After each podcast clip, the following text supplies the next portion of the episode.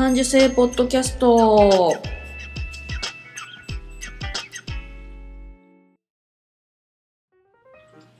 子供の頃から感受性が豊かだと言われ続けて大人になったデザイナーまゆが日々気になったことを感受性豊かにお届けする感受性ポッドキャストです。今日も遠くの友達にカセットで声を送るような気軽な気持ちでスタートします。えーこんにちは、デザイナーまゆでございます。今日も感受性ポッドキャストを始めます。えーゴールデンウィーク終わりましたね。長い人は9連休かななんか、そんな今年の2018年のゴールデンウィークでしたけども、いかがお過ごしでしたでしょうか？私は、あれだよ、例年にないぐらいアクティブな、アクティブゴールデンウィークになりましたね。すごい。なんかまあ去年は動けなかったあの病気して動けなかったんで、えっと、ほとんどほぼ家にいてあのなんかチクチク針仕事してたんですけど針仕事してたんウィークだったんだけど 今年はねアクティブまゆちゃんでしたね。よう動いた。うん。えっとねって言っても別にそんな遠出はしてなくてえっと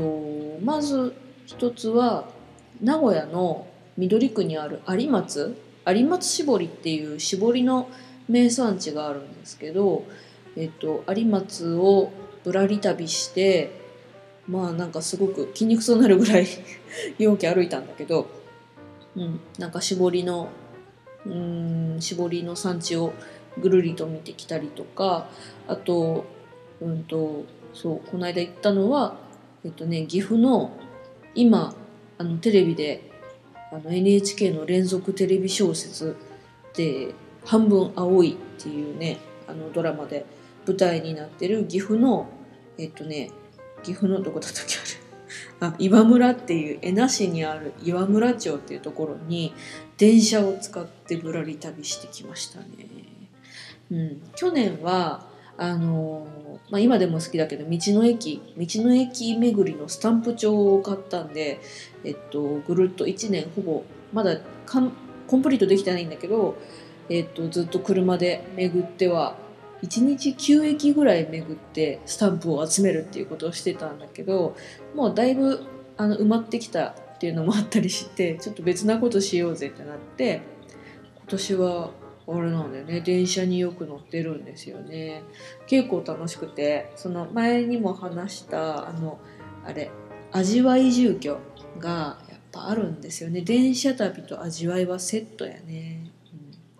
まあ、今日はそんな話をしようと思うんですけどゴールデンウィークいろんなさ家族とかさ人たちと集まって飲んだり食べたりしたと思うんですけど前回私多分言っただよね。あの笑え笑っていられる程度で帰ってくるようにと、うん、私ねそれはね自分は守れましたわ今回は。今回はもう無理して喋らないとかね。なんか話を合わせない。まあまあ合わせるのか。なんかこう私の場合はこうだよみたいなのをわざわざなんかもう振るのやめようと思って。まあ家族ではあるんだけど、まあ、疲れるからね。あのふんふんえーって聞い取れるぐらいの感じでまあほんと笑ってまだもうちょっと痛いなぐらいの感じで帰ってくるっていうことができましたね。あのうちの、えっと、私方の家族の集まりでも旦那夫方の家族の集まりでもあーまだ大丈夫っていう程度で帰ってこれました。うん、よかった成長まえちゃん頑張った。うんでしたわ。で妹が、えっと、夫旦那さんの転勤っていうか転職か転職があるんで県外に引っ越すんですよね5月に5月中に。それもあるんで最後の、えー名古屋市民で最後の えっとあれか集まりで、うん、まあまた年に何回か集まるだろうけどそんぐらいみんな距離があるぐらいでいいんじゃないのって私は思いますけどね。なんかそれで、まあ、またね、えっ、とね、月末ぐらいかな？来週かな？に、来週じゃないや、今週末だ。に、えっとね妹と姉が姉とでまた私と3人でねあの猫カフェに行く約束予定をしたんでまあまあそれは楽しみにしとこうかなと思うんですけどね程よい距離感ってやっぱ物理的な距離感がないとなかなか取りにくいのもあるのかな私たちは。なんか子供の時がちょっといろいろ大変だったからやっぱあの近くにいると心配かけ合っちゃうんだよなっていう気がする。私がそうなのかなどうかわかんないけど、まあ、だから物理的な距離があのもっと取れるようになるんで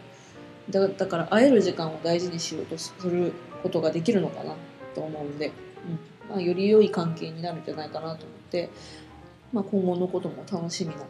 うんと、今回の集まりでしたね。で夫方の家族の集まりにはえっとね、前回は酒かすケーキを焼いてったんですよで私があんまりこう長時間入れないと思うからと思ってちょっとあのケーキでも作ってったろうと思って前回酒かすケーキを作ってったら親戚のおじさんがすごく喜んでくれたみたいなんで今回は人参ケーキを焼いていったんですよ。うん、であの沖縄の黒人参っていうのをあの物産展じゃなくてなんだあのえっとお野菜の直売所みたいなとこで見つけたんであの沖縄の黒人参ケーキっていうのを焼いたらちょっと紫がかってて美味しく焼けたんですよね。でそれを持ってったらね喜んでもらえてああよかったと思って また嫁の株が上げれたぜと。思って、まあ、そういうあの気張らないできることをすることなんやなと思って、うん、でそれでほどほどに食べてほどほどに飲んででほどほどに歩いて帰ってきたっていうね。いいまあまあ良い感じでした。うん、ほいで今日の今日のねテーマは何だろう。えー、っとそう本当にほどほどなんだよね。ほどほどまあ違うな。ほどほどっていうか楽しんで違うな。ちょっとテーマ最後最後のまとめで言おう。えっと何があったかというとそのえっとね今のえっと、NHK の連ドラでやってる「半分青い」の舞台っていうのが岐阜県恵那市岩村町っていうとこにあって、えっと、私たちは、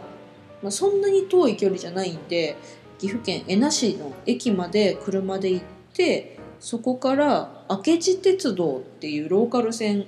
単線で1車両かな？1車両だったなまあとことこ走る可愛い電車に乗ってえっと、岩村町っていうところに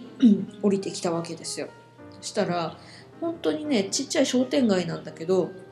まあ、今ちょうどあの舞台が岐阜っていうことですごくにぎわいがあってあのその商店街の人たちもすごい親切にあの観光客もてもてなしてくれる感じでなんか話しかけてもにこやかにあの、ね、話しかけてくれてすごくいい街でしたよ。うん。でみんな五平餅食べてるっていうね、うん、いい環境のいいところに行ってきてであのちょっと前に大河ドラマでやってた「直虎」あれの舞台の、えっと、お城岩村城っていうのがその商店街をずっと抜けて山を30分ぐらい登ってたところに岩村城跡っていうのがあってもうだから半分青いと岩村城をどっちも楽しめる村なんですよ。これはねよかった岩村城のそのたどり着くまでが本当に転がり落ちるんじゃないかって思うぐらいの傾斜の山道で普段山登りとかしないから本当に何回かね心が折れそうになる。下から登っていくと着くまでに 700m ぐらいなのかな？なんだけどもうその 100m が長いんじゃ。坂道がすごすぎて、うん、で登りきった時にすごい爽快ではあるね、うん、ちょうどこうなんかどうやって登ってったのかよくわかんないんだけど結婚なんていうんだったっけ、えーと、結婚式前にある前撮り写真を撮ってるカップルとかいてこんな女城主の城跡で写真撮るって完全に旦那さん尻に敷かれるぜって言いながらにこやかに いいねいいねって綺麗だよ可愛いねって言って言いながらねあの見てましたその撮影会を。まあ、すぐにひいひい言いながらまた降りて下ったんだけどでその岩村町の、えっと、商店街の中にある、うんとえっ、とね紺屋土佐屋っていう蔵があるんだけど紺屋っていうのは昔あのえっ、とね染め物？藍藍染めだ。藍染めの紺紺色に変わるのを言ったんだだろうな。紺屋っていう、えっと染め物屋さんがある、えっとお家があるんだけどそこを開放していてあのすごいんだよね。入ってって蔵の中も見せてもらえるし家の構造とかも見れるんだけど結構その商店街に何軒3軒ぐらいそういうところがあって建物も楽しめるね。いろいろすごい楽しめる場所だったんだけどその問屋今夜の土佐屋っていうところの蔵のギャラリーで、えーとえーとね、自然からの贈り物を楽しんで手仕事展っていう、えー、と展示をやっていてちょうどその作家さんのおばちゃんもいたんだけど70代ぐらいかなのおばちゃんがその綿から育てて、えっと、綿を糸に紡いでそれを機織りして作った反物で作った服っていうのまで全部こう作ったものを出してたんだよね。で、えー、と服も見せてもらったし小物も見せてくれたしでこれが藍で染めた糸だよとかっていうのも見せてくれてその蔵の2階ではえっとなんかねはぎれ着物のはぎれとかで組み合わせて作った絵みたいなタペストリーみたいなものとかもいっぱい見せてもらっててなんかなんていうのかなこう私が作ってるものづくりって結構素材とかうーんうんなんかいろいろにらめっこしながら作ったりする難しく考えながらうん作っちゃうなっていうのを振り返させられるんだよな。でその作家さんがむつむつもあむつかどさんかな？うんとうん純子さんかな？ちゃんと聞いてくればよかった。うんと作家さん、うん、の作品はすごくね軽やかで楽しそう、うん、作ってる時も楽しいんだろうなっていう、うん、作品だったんだよな。なんか本当にちっちゃい歯切れを組み合わせてなんかお魚の干物を表現してたりとかなんか釣ってある玉ねぎを表現してたりとかこれはイタリアで買ってきた、えっと、唐辛子の干してあるやつを、えっと、絵にしたんだよって言ってた、うん、その表現とかもその歯切れを組み合わせているのとなんか太い麻の紐を組み合わせて作ってたりとかカラフルでうん、本物の色とは違うのかもしれないんだけどその楽しい、素材と色の組み合わせがすごい面白かったりそこにこううんと、ね、自分で染めたっていう糸を絡めていたりとかなんていうのかなすごく時間ももちろんかかるでしょ。その綿を育てる時間と紡ぐ時間とあと染めもやってるっていうからそれを足していったらものすごい時間1年2年は軽く超えてしまうような時間がその蔵の中で作品として表現されていてでなおかつこれをどういうふうに作ったかっていうのをすごく親切に教えてくれてなんかなんかね私がすごく難しく考えてしまうんだよなっていうことも簡単だよとか楽しんでやることが一番だよとかって教えてくれてうん。よそのそういう染めをやってる人のまあそこはお店だったんだけどそのおばさんに「これってどうやって作るんですか?」とか「ここのとこの表現ってどうやってやってるんですか?」とかっていっぺん聞いた時に「それは教えられない」とかってすごいなんていうのかな突き放されたこともあって余計その蔵のギャラリーで見たそのおばちゃんがオープンマインドな感じ？なんかやってみなやってみなこういうふうにやってみるんだよっていう軽いスタンスっていうのが嬉しかったしあ私もそういうふうなものづくりしたいなって思ったんですよね。なんかあんまり難しく考えて進まないより、うん、どうせ時間はかかるんだから楽しく楽しく一つ一つの工程を楽しく捉えて軽くやるっていうのは理想的だなっていうふうに思ったところなんですよ。あだから今日のテーマは楽しく軽くやってみるかな。これこれかな今日のテーマ。今週のテーマかなものづくりのテーマはなのかもしれないな。うん、とかくこう難しく真面目に考えたがるっていうのは癖なんだけど、うんまあ、でも楽しくやっぱり作った方が楽しい作品に結果なるだろうしねなんか難しそうに考えそうななんか口がへの字になってるなって感じがしたらちょっといっぺん肩をぐるぐるぐるっと回して軽く楽しく考えよう、うん、って思いながら、うん、やるのがいいかなってそのおばちゃんの展示から思ったんですよね。これ5月末までやるそうなんでもしもまだ旅行の機会、まあ、週末とかね行ってみたいなと思ったら是非岩村楽しかったですよ面白かった是非是非行ってみるのをおすすめします。